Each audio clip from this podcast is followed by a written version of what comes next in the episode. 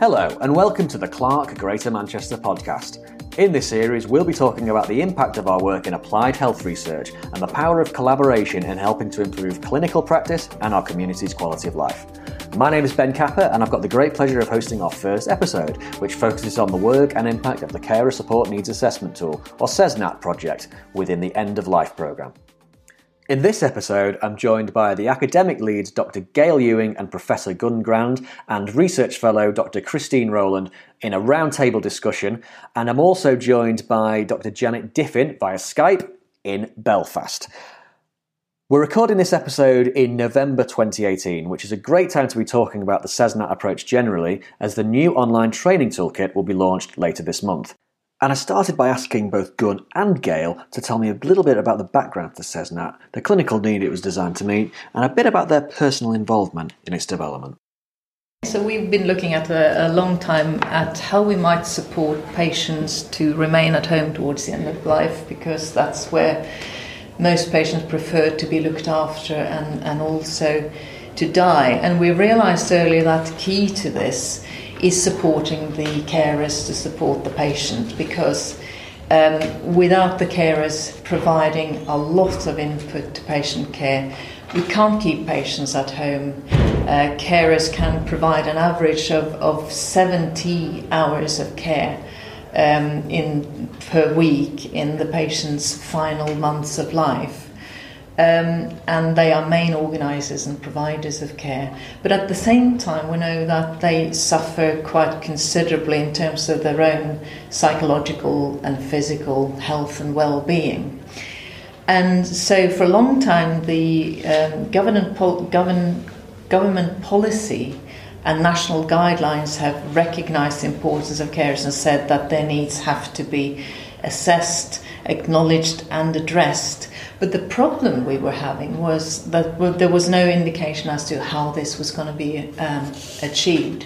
So that's why we kind of set set to work because we, we looked at research tools, uh, but they were designed for longer term care in contexts like dementia care or the frail elderly, or there are a lot of measures of burden and distress, but they don't tell you what actually carers need support with.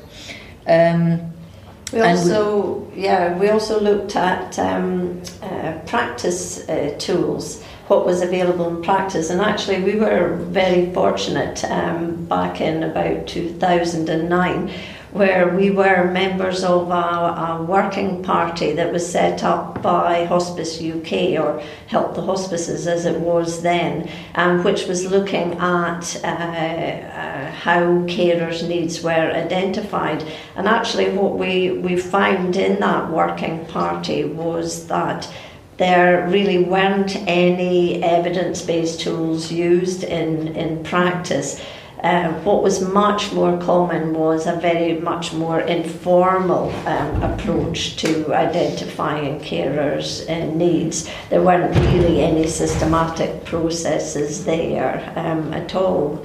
Um, so it was very much a case of um, us uh, identifying a need for a tool to identify carer support needs in this practice context, but it, it needed to be something that was evidence based.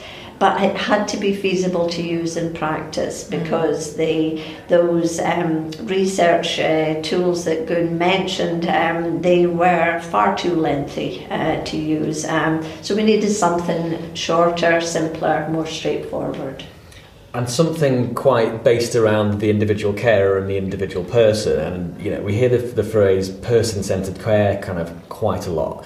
Christine, can you tell us a little bit more about this and sort of why this is such a central idea to the CSNAT approach? Yeah, absolutely. So, as you mentioned, there's a lot of talk about person-centered care and patient-centered care, but often there are a lot of differences between what people think it is and what people think it isn't, and that can change depending who you're talking to. So when we're thinking about person-centred care, we really mean an approach which is collaborative between the healthcare practitioner and the service users. So it's about working in partnership rather than having a professional do something to a service user.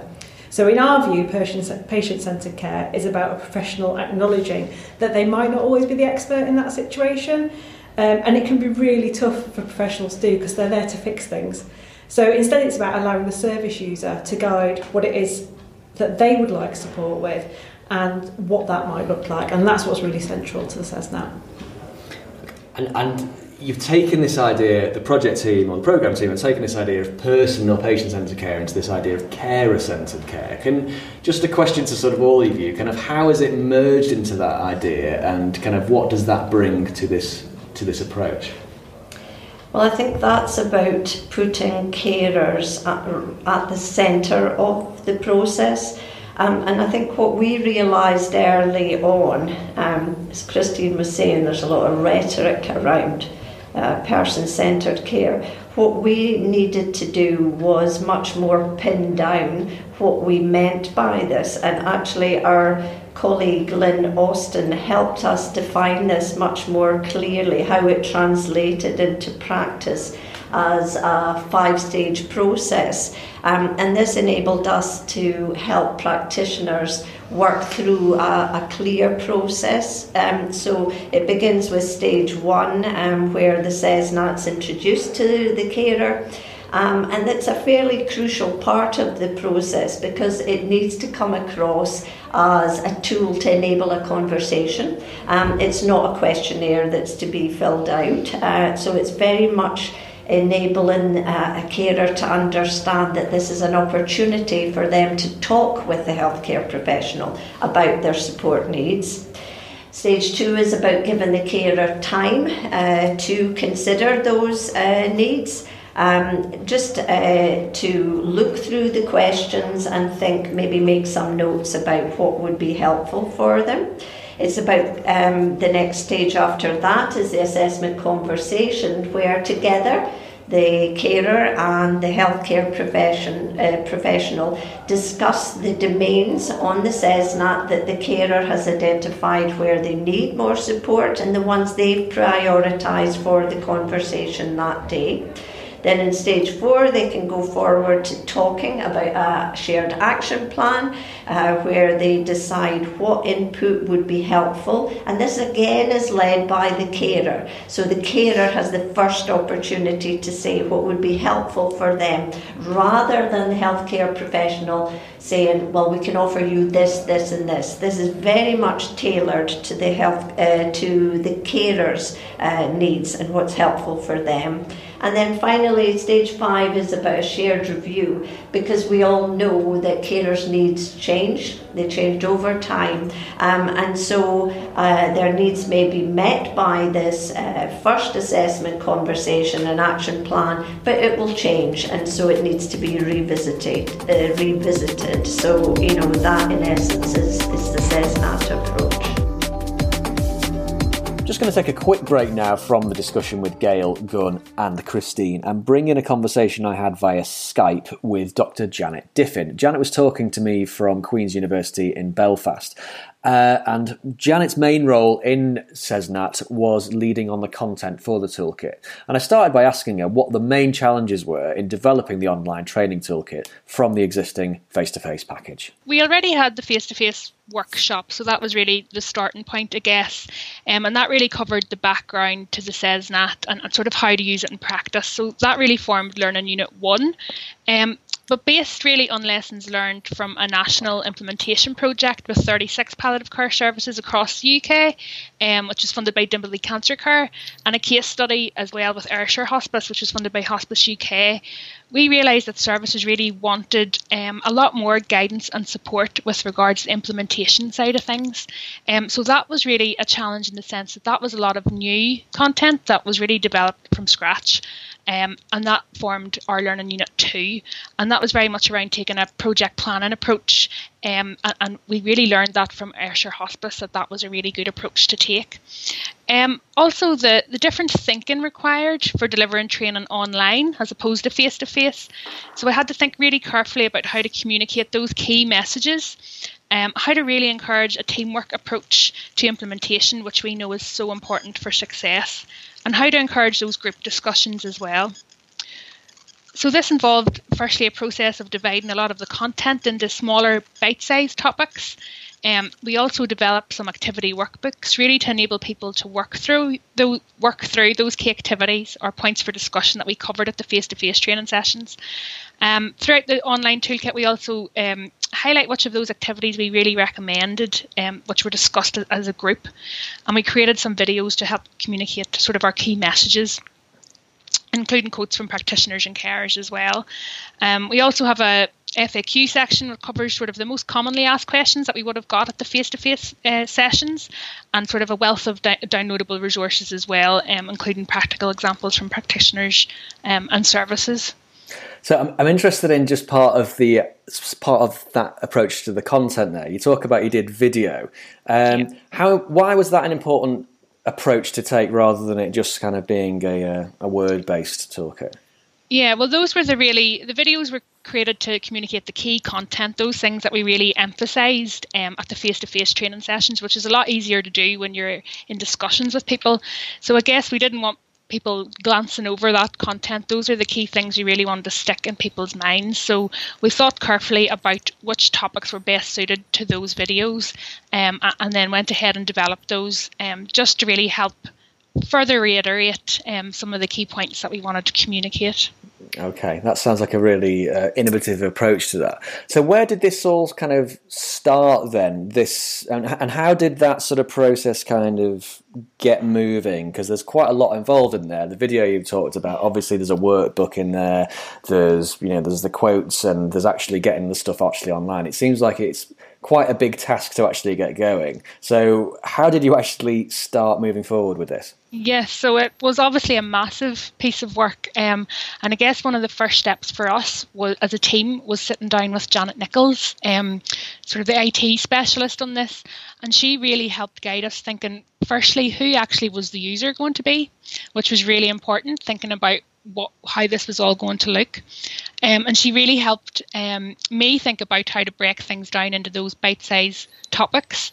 Um, so we had a number of planning meetings around that itself, just to think how this was actually going to look. Um, so it was a huge team effort um, with myself and Gunn and Gail um, and Janet Nichols thinking about th- that sort of initial stage, and then drawing in the support of loads of other people to help make that all happen. so Claudia, you know, kept everything on track and, and took care of all the administration side of things, and really helped move things forward. and then we also had Christine, um, who was really helpful in the whole process as well. Um, and now we've also uh, got Samantha Wilkinson involved as well from the CLAHRC team, who's been very heavily involved in then uploading our revised version. Um, so it's just been a massive um, team effort, really, to sort of make all this happen. And so, where, in your view, is is it is it at now? Obviously, we're looking at sort of launching the new sort of online toolkit very very shortly. Um, is where in your view sort of is it is it at a point now where if there's more development to do or are you relatively sort of satisfied that this new version is you know is there for the long term? Yeah no i i'm satisfied. You know we have we have got this as good as we're going to get it. It's been a long process uh, of development. So a few years now has of work has has went into this. And really importantly we've worked closely with practitioners both during the initial content development, but also evaluating it then in, in a pilot study to get their feedback on, you know, is it user friendly? Um, what bits can we revise and change? So we really took all their feedback, and that's fed into this new version um, that we have. So um, yeah, I'm really excited moving forward now to sort of get it out there and for people to start using it. So it's clearly been a really huge undertaking, and um, as you say, it's it's an exciting sort of um, development for this particular toolkit. What do you think then is the is the real benefit to practitioners of the online version? I think just have it's accessible um, from from anywhere, um, national, international, anybody can access it. Um, we we worked really closely with practitioners because we understood they really wanted step by step guidance really on, on implementation and that's exactly what what we deliver in this. Um, it can be a bit daunting maybe implementing something completely new into into practice but through the resources we have um, developed uh, I think they'll really be able to do that quite simply. Um, so yeah um, just that step by step more structured guidance I think is, is a huge benefit. So it's a really big thanks to Janet for her time in contributing to the podcast. And following on from that discussion we just had, I asked Christine how the team went about testing the toolkit and what lessons were taken from that process. I think Janet's talked to you about um, the amount of work and the process that went into setting up the toolkit initially and getting that first draft of it online and available. And that's really where I was brought into the team, was to start thinking about how we evaluate that and carrying out that process. So we were really looking that some practitioners from some external agencies who'd been hoping to get some CSNAT training stepped up for us and they were happy to work through the online toolkit and to provide us with feedback about how they found that. So the toolkit is divided up into these two learning units, which have got various modules, and we did a little survey at the end of each learning unit just to see how people found it and whether it was usable to them and whether they enjoyed the experience of using it. And we also, working with Claudia Soyland Reyes we also carried out some telephone interviews with practitioners as well to really understand a bit more about what was coming through from those more quantitative results. So the sort of standard like tick boxes where we can say, okay, four out of five was a score for usability or, or whatever. Um, so we had five organisations took part in the evaluation, and we had between two and five staff members from each site. Um, so for a small sort of pilot qualitative evaluation, this was sort of fine to give us a good idea um, how people were finding it and what we might need to change or importantly keep the same. Um, we found some interesting things actually. So on the bigger picture, we found that staff, um, healthcare professionals, so there's often this idea that maybe they prefer to work in paper and they prefer face-to-face training. But we found that a lot of people had used online training and were perfectly comfortable to do that. So that was good because that's what we sort of hoped. Um, but also there were a lot of things affecting whether they could access that training toolkit. So things like did they have access to equipment? Did they have the time and the space to work through an online training module while they were at work? And, you know, did they have a good internet connection? Because some of the hospices they were working at or some of the NHS locations, either the internet wasn't so good or they were blocked from some of our original content. Um, so some of the videos, we had to find different platforms to host those okay. on. So there was the blocking YouTube challenge that is quite often a thing in a, We did have a few discussions, yeah, yeah about what other platform could be used for that. Mm. Um, so yeah, so some people were doing the training at home as well, so maybe on their own time and not getting paid for it. So that was a, a bit of an issue that came through as well. So those real sort of organisational aspects were affecting interactions and use of the toolkit. Overall, though, for the individuals who we spoke to, luckily for us, um, I think luckily, we put a lot of time and effort into this, but they did find the toolkit acceptable and usable, and it met their needs in a training capacity. So that was as I say, we put a lot of time and effort into it, but it was still a huge relief that, yeah, this was working the way that we thought it should do. Um, and I think one of the limitations of Learning Unit 1, so this is modules that are really an introduction to patient-centred care, an introduction to the CSNAT and CSNAT approach, uh, participants felt that that was quite a long unit maybe, and they felt that there was quite a bit of repetition within that. And again, what's great about piloting is we had a hunch that this was too long and that we'd gone a bit overboard. But as true academics go, where would we begin cutting things out? And this really forced our hand in that, well, mm. as academic as we like to be crossing the I's and uh, crossing the T's and dotting the I's, we really need to cut back some of this stuff. So there was a lot of editing that went on. And then that brings with it consistency fun, where you've got, you know, literally tens and tens and tens of documents with people editing away like mad. So yeah, so uh, there's a lot of sort of which version are we on, and have you made those changes yet, and backwards and forwards? I mean, how did you overcome something like that? Because that sounds logistically really. I'm going to be polite here, very challenging. So, how do you get over that kind of that thing? Because I think you know this is something that's incredibly important. Evidence is obviously right at the heart of this about bringing this new approach into practice. So, with those tens of documents out there in the domain, how do you make that all come together? Yeah, I think there was an awful lot of working between Gail, Gunn, and Janet.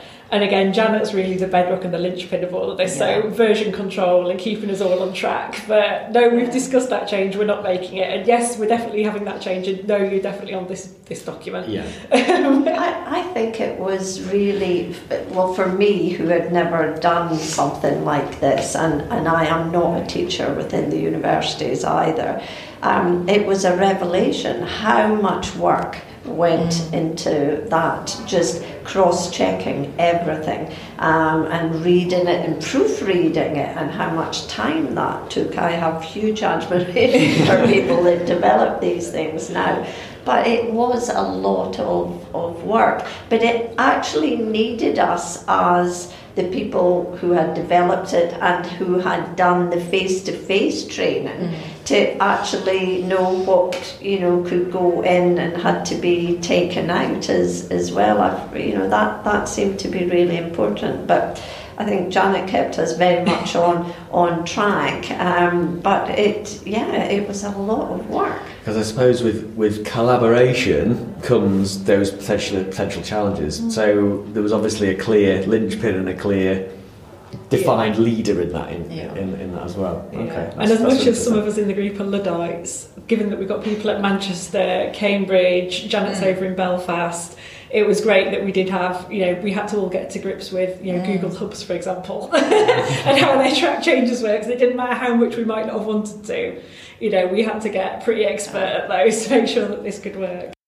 What's already amazing to see is how the CSNAT approach is being is already a pretty advanced point because it's obviously been been meant many years in the, in the making already, and it's already being used by practitioners worldwide. So, got a question for you really. Um, What countries is it currently sort of being used in, and how do you feel that the new training toolkit will help um, the CSNAT approach to be embedded internationally more effectively? Mm. Well, first and, foremost, I- I, think we should recognise how widely it's it's been implemented in in the UK. Um, we have trained 455 practitioners from 117 organisations within the UK. I mean, I say we. I mean, this is mainly down to to Gail's work. She's very much been leading this training and that's been delivered face to face so far. We've also done training, again, led by Gail very much so. We've done training for people from Canada, Australia, Austria, uh, Denmark, uh, Netherlands, Sweden, and also two forthcoming sessions for uh, Portuguese and Norwegian teams. And we've got people from 25 countries that have licenses to, to use the, the CSNAT so far.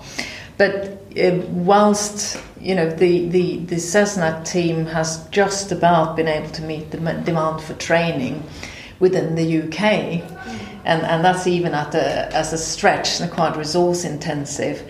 You know the, the materials and training that we've had available for international teams uh, up to now has been much more limited. So so so far it's kind of been a case of you know here here you have uh, here you are, here you have a license with a few instructions, now get on with it.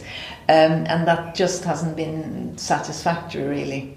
the idea is that the new training and implementation toolkit will create a much more consistent approach and a much more easy to because it feels like Christine when you were talking about the different situations Mm. people are in with IT and Yeah. different working patterns different organisations that's just in the UK so multiply that by all these different countries we Yeah. talked about it starts to you can start to get a picture about why that's a challenge and this more consistent approach is, is Mm. required Yeah, Okay. but it, Yeah. it does give people a resource to tap Yeah. into, a, a, a full training program to tap into that, that international teams haven't been able to have before. Yeah, yeah, and- and I think you know, as Gunn says, that's that's really important being able to tap into that because I think what has happened that we haven't touched on as yet um, has been it's been a a realization over the years that we've been working with the CSNAT how much we have to do um, training uh, around both the tool and the CSNAT approach. So, um, you know, I have to say we were pretty naive to, be, to begin with, and it was a very, very simple, basic introduction. Um, but as we have done more work on the research side of things and understood more about implementation and practice, it's become much clearer uh, how much of a change in practice the CSNAT approach is, this person centred uh, approach.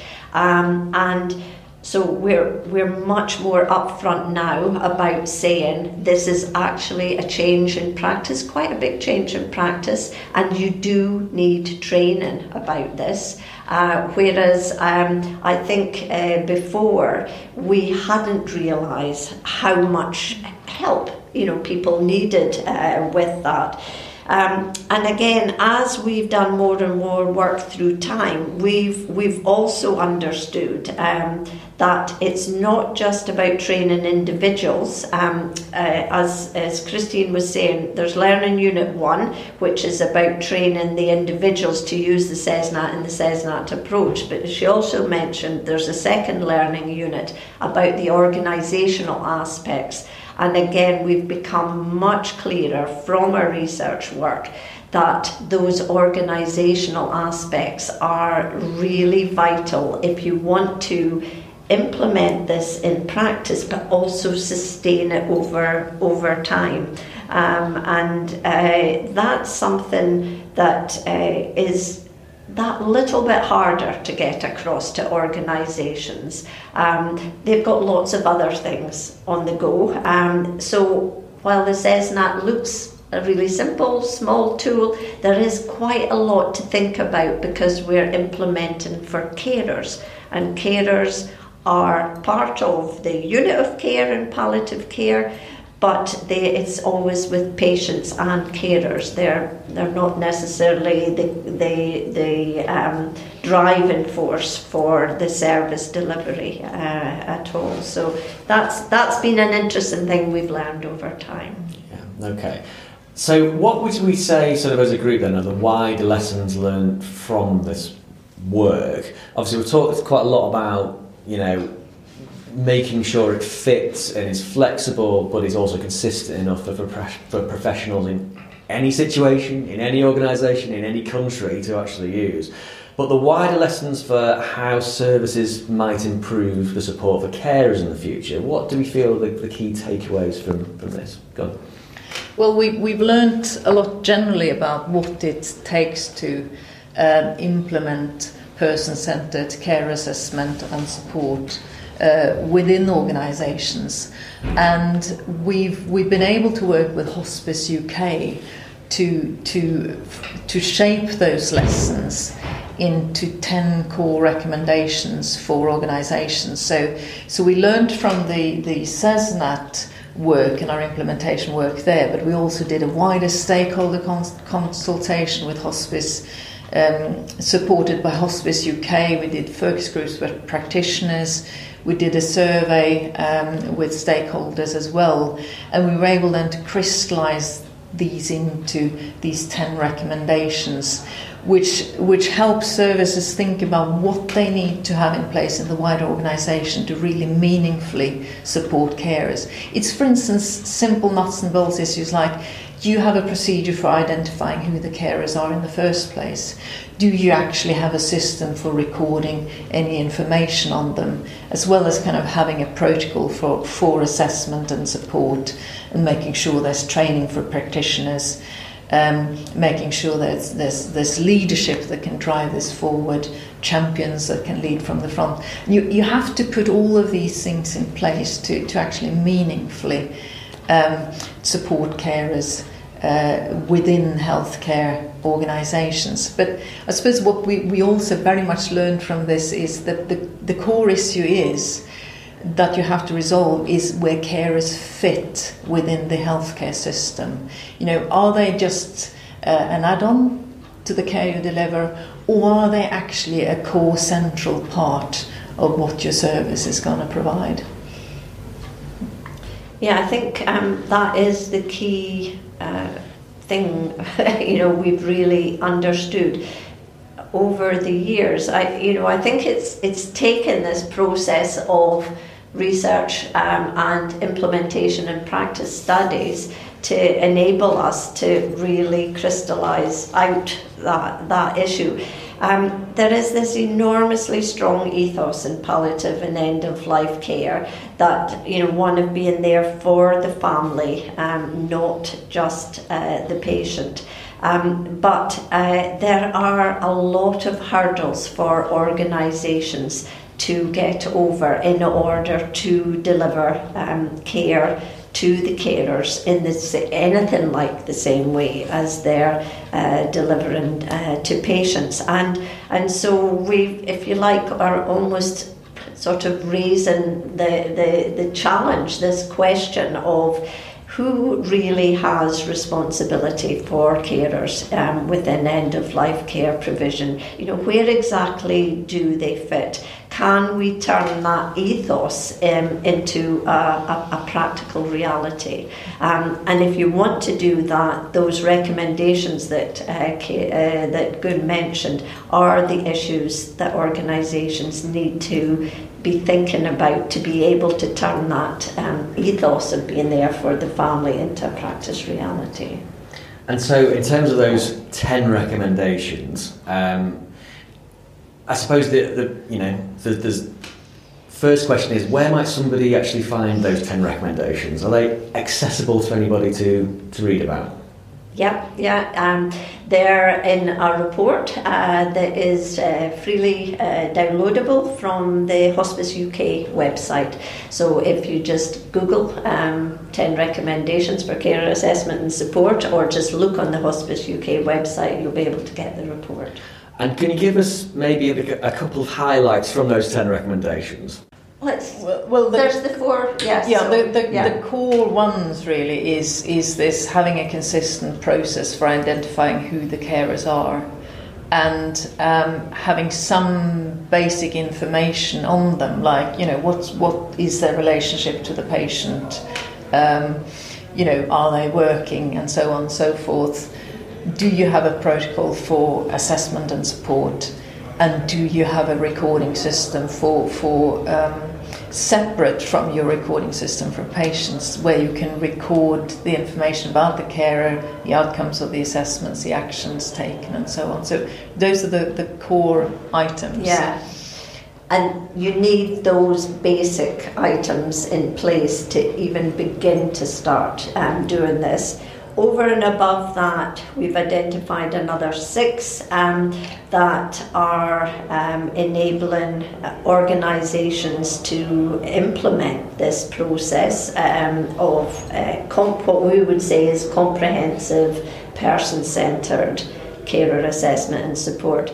So, those others are a process for training practitioners about carer assessment and support. So, if they're going to deliver something, they need a training process. It's about addressing the issue of available time and workload capacity for carer assessment and support. So, not only fitting it in when there is time available for it. There needs to be uh, support from senior management to drive that process forward and um, support from role models or champions for uh, carer assessment and support to enable that to happen on the ground. But then there are two further um, recommendations that are really crucial. Um, one is about pathways for communication. Um, so, a two way system of communication from the senior management down to the workforce um, uh, on the ground about what they expect, but also a process of communication back up to senior management about how it's going. Um, and uh, finally, procedures for monitoring and auditing process of carer assessment and support. So, knowing how it's going um, and making changes if things are not working so well. So, a, a constant review process at the organisational level. Fantastic. Thank you very much for that. And so, finally, and probably the most important question of the entire episode is how would an organisation go about actually accessing the new training toolkit? Because there's clearly a huge demand, um, both you know for the carer community across in the country and across the world, but uh, also for professionals and for organisations that work with with carers quite a lot. So, how would they go about actually accessing the new training toolkit? Well, yeah, coming back to the CSNAT training and implementation toolkit, if people want to use it, they need to go to our website, which is csnat.org. And says there's no e in CSNAT, is there? It is S C sorry, it's C S N A T dot Great. And can I just say, don't make the mistake I did of doing www.csnat.org Right. because Yeah. that does not take you there. There's no Yeah. www. so it's just Okay. literally csnat.org. Yeah. uh, and that, that will give people all the information about uh, how to access the training and implementation toolkit. Also, it will tell you what you need to do in terms of obtaining uh, a license. If you want to use the tool in practice, you need to do the training first, but then you need to also obtain a license to use it. All, all that is free, so it, it's all freely uh, available. But we, we realize that people do need to have that training in order to use the, the CSNAT approach uh, the way it's intended to be used as a, as a truly person centered um, care subordinates um, assessment and support approach. So it's an absolutely huge thanks from me to everybody that's been involved in this episode of the podcast. That's Gail, Gunn, Christine, and of course Janet via Skype from Belfast. If you or your organisation is interested in using CSNAT or accessing the training, it is freely available at csnat.org. That's C-S-N-A-T.org.